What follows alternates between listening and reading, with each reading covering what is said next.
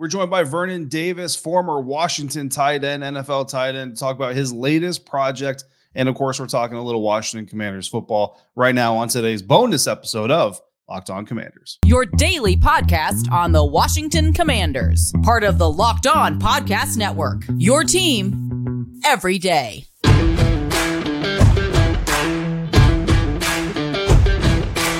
Welcome, Commanders fans, to this bonus episode of the Locked On Commanders podcast, part of the Locked On Podcast Network, your team every day. This is your daily podcast covering the Washington Commanders, sometimes twice daily, free and available on all platforms, including YouTube and the WUSA 9 Plus app on your Roku or your Amazon Fire Stick. And we thank you for making us your first listen or your first view of the day. I'm David Harrison, credentialed member of the media covering your Washington Commanders for Commander Country, part of Sports Illustrated's Fan Nation. You can find me there or here or on Twitter at DHarrison82. Coming up on today's episode, Vernon Davis, former Washington, former NFL tight end, joins me to talk a little bit of Washington Commanders, a little bit of football, but also fill us in on his latest project, a movie where he plays a serial killer. You're not going to want to miss it.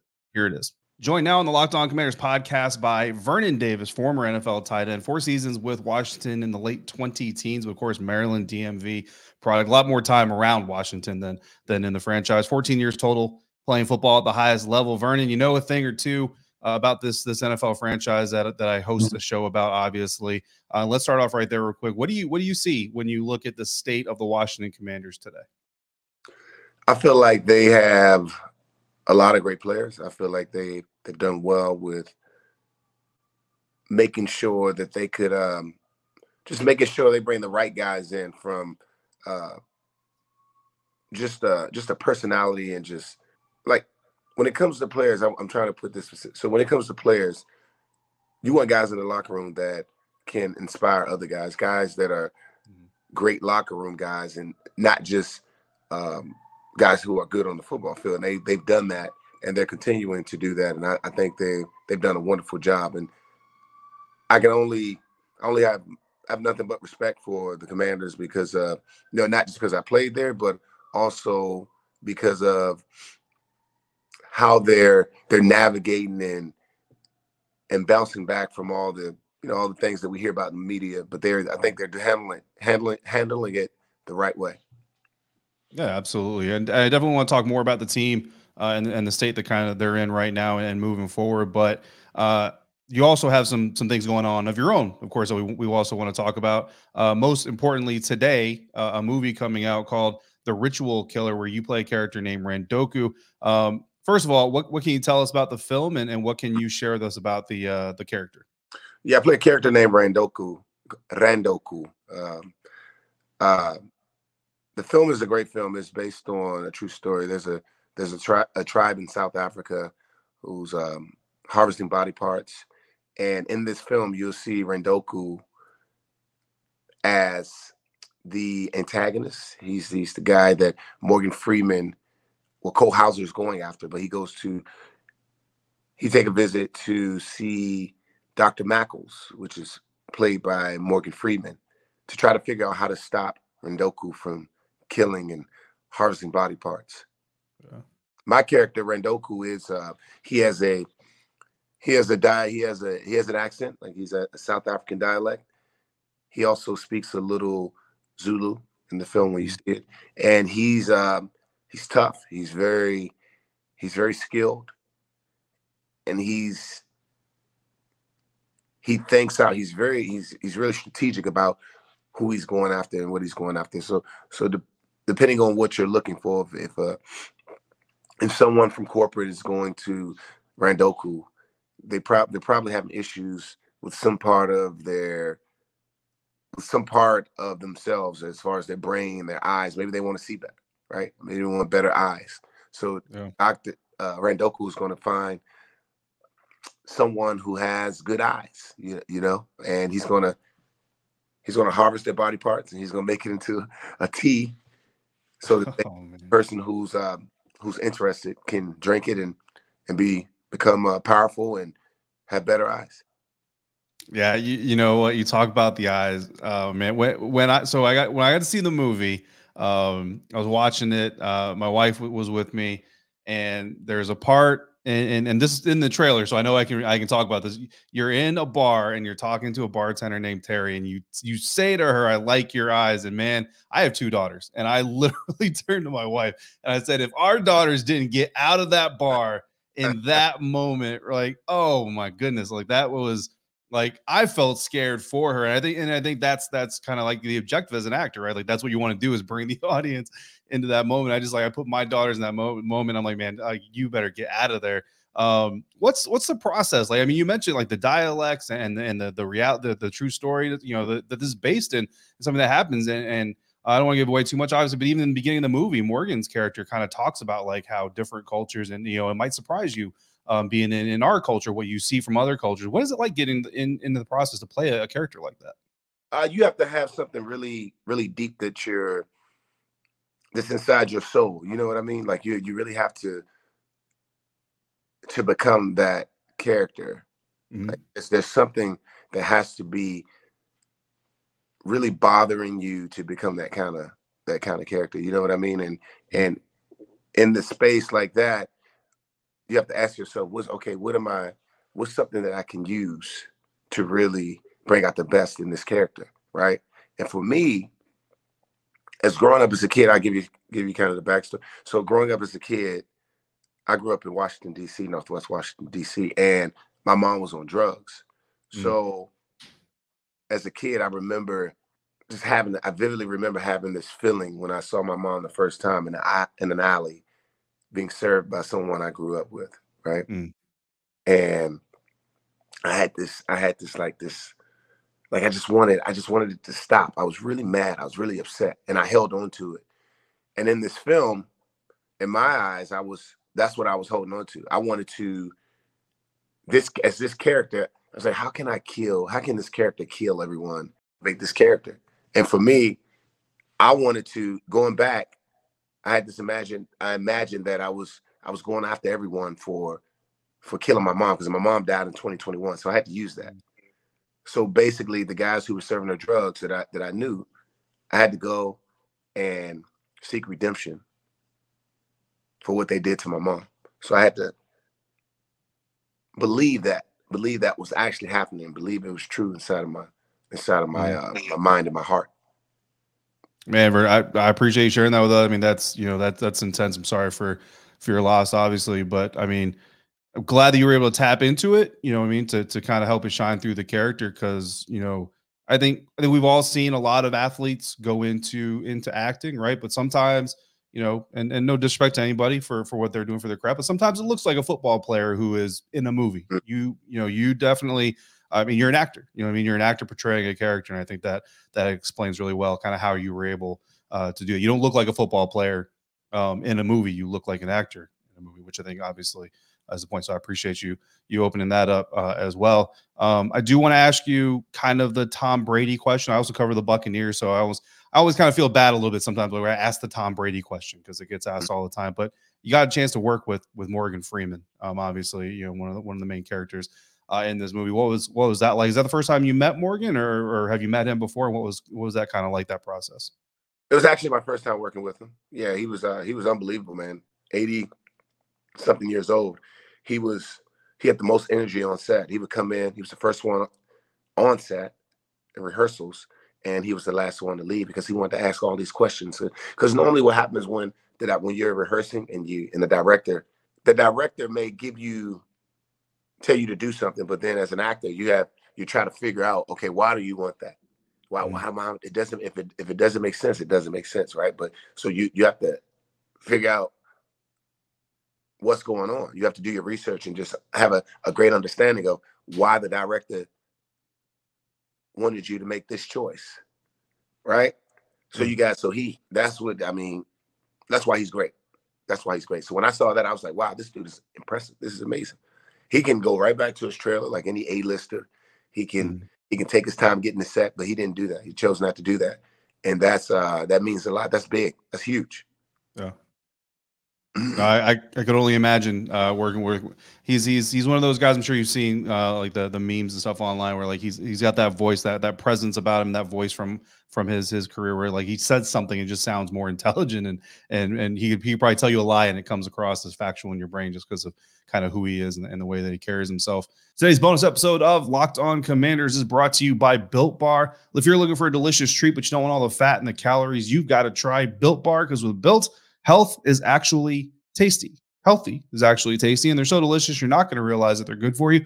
Covered in 100% chocolate with unbelievable flavors like churro and peanut butter brownie, while only carrying 130 calories, just 4 grams of sugar, but 17 grams of healthy protein. For years, we've been telling you to go to Built.com, but now you can go to Walmart and get yourself a 4-bar box, or you can go to Sam's Club and find a 13-bar box of some of the greatest flavors Built has to offer. Of course, you can still go online and find some of your favorites at Built.com, such as gluten-free brownie batter puff or the all-new mint brownie puff. Wherever your preference, whatever your preference, grab yourself a Built Bar. Built difference.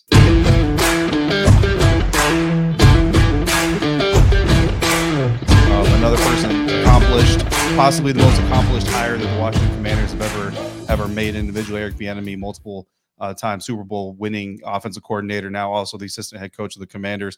What did you think? What did you think about that news when that came around, that it was going to become a real deal here in Washington?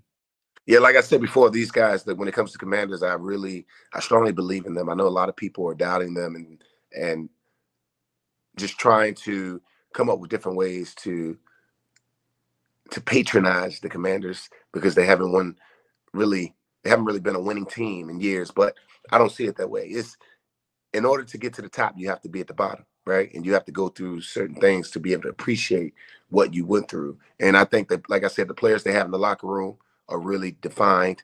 They have character. They have everything you need, and a great player and a great person.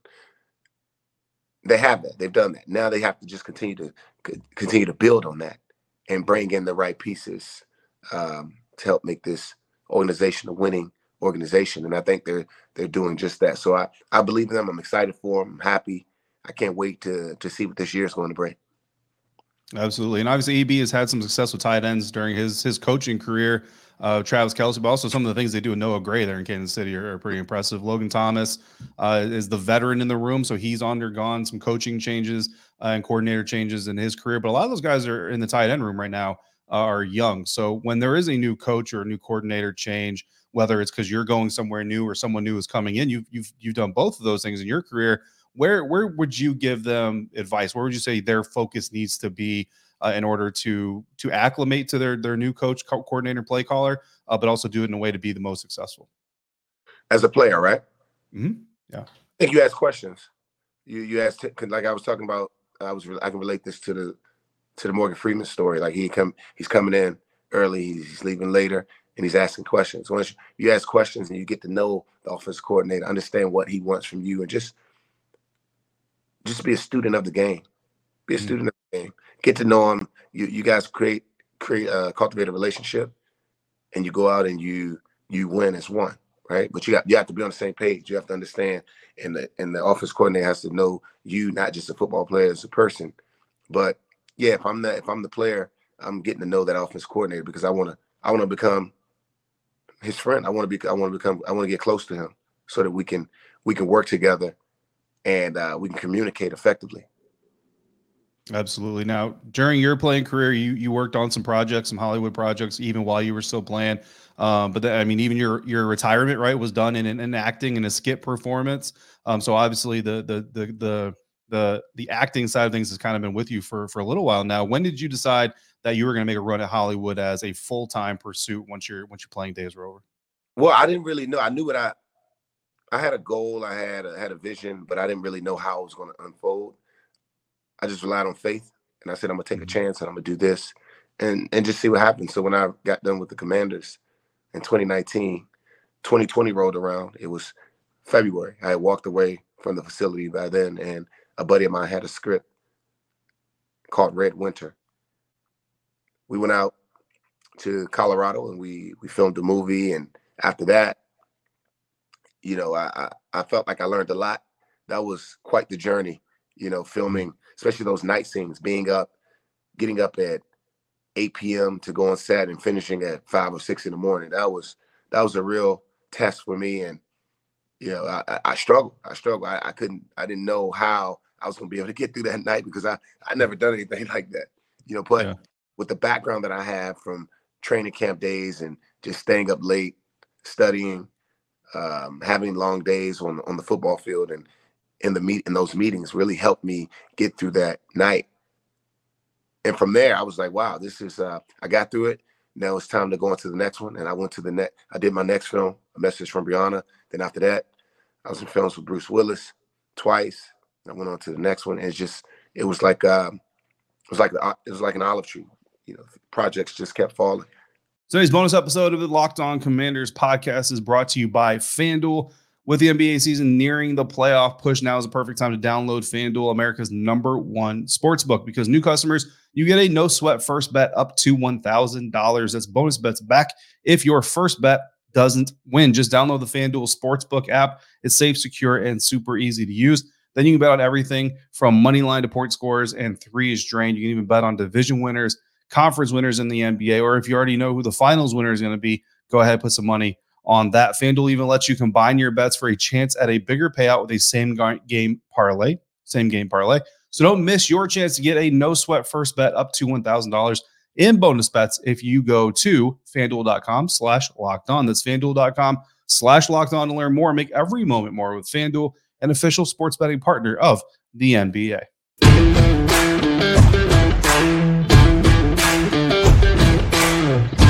And you've got more coming up, right? I mean, I, at least according to your IMDb profile, I don't honestly know how accurate IMDb is. I don't know if that's the kind of the equivalent of like stat scouting for the movie world, for the Hollywood world, but you've got some other projects coming up as well, right? Yes. I got multiple projects coming up. I got some cool ones, a big one, possibly another one with Morgan Freeman.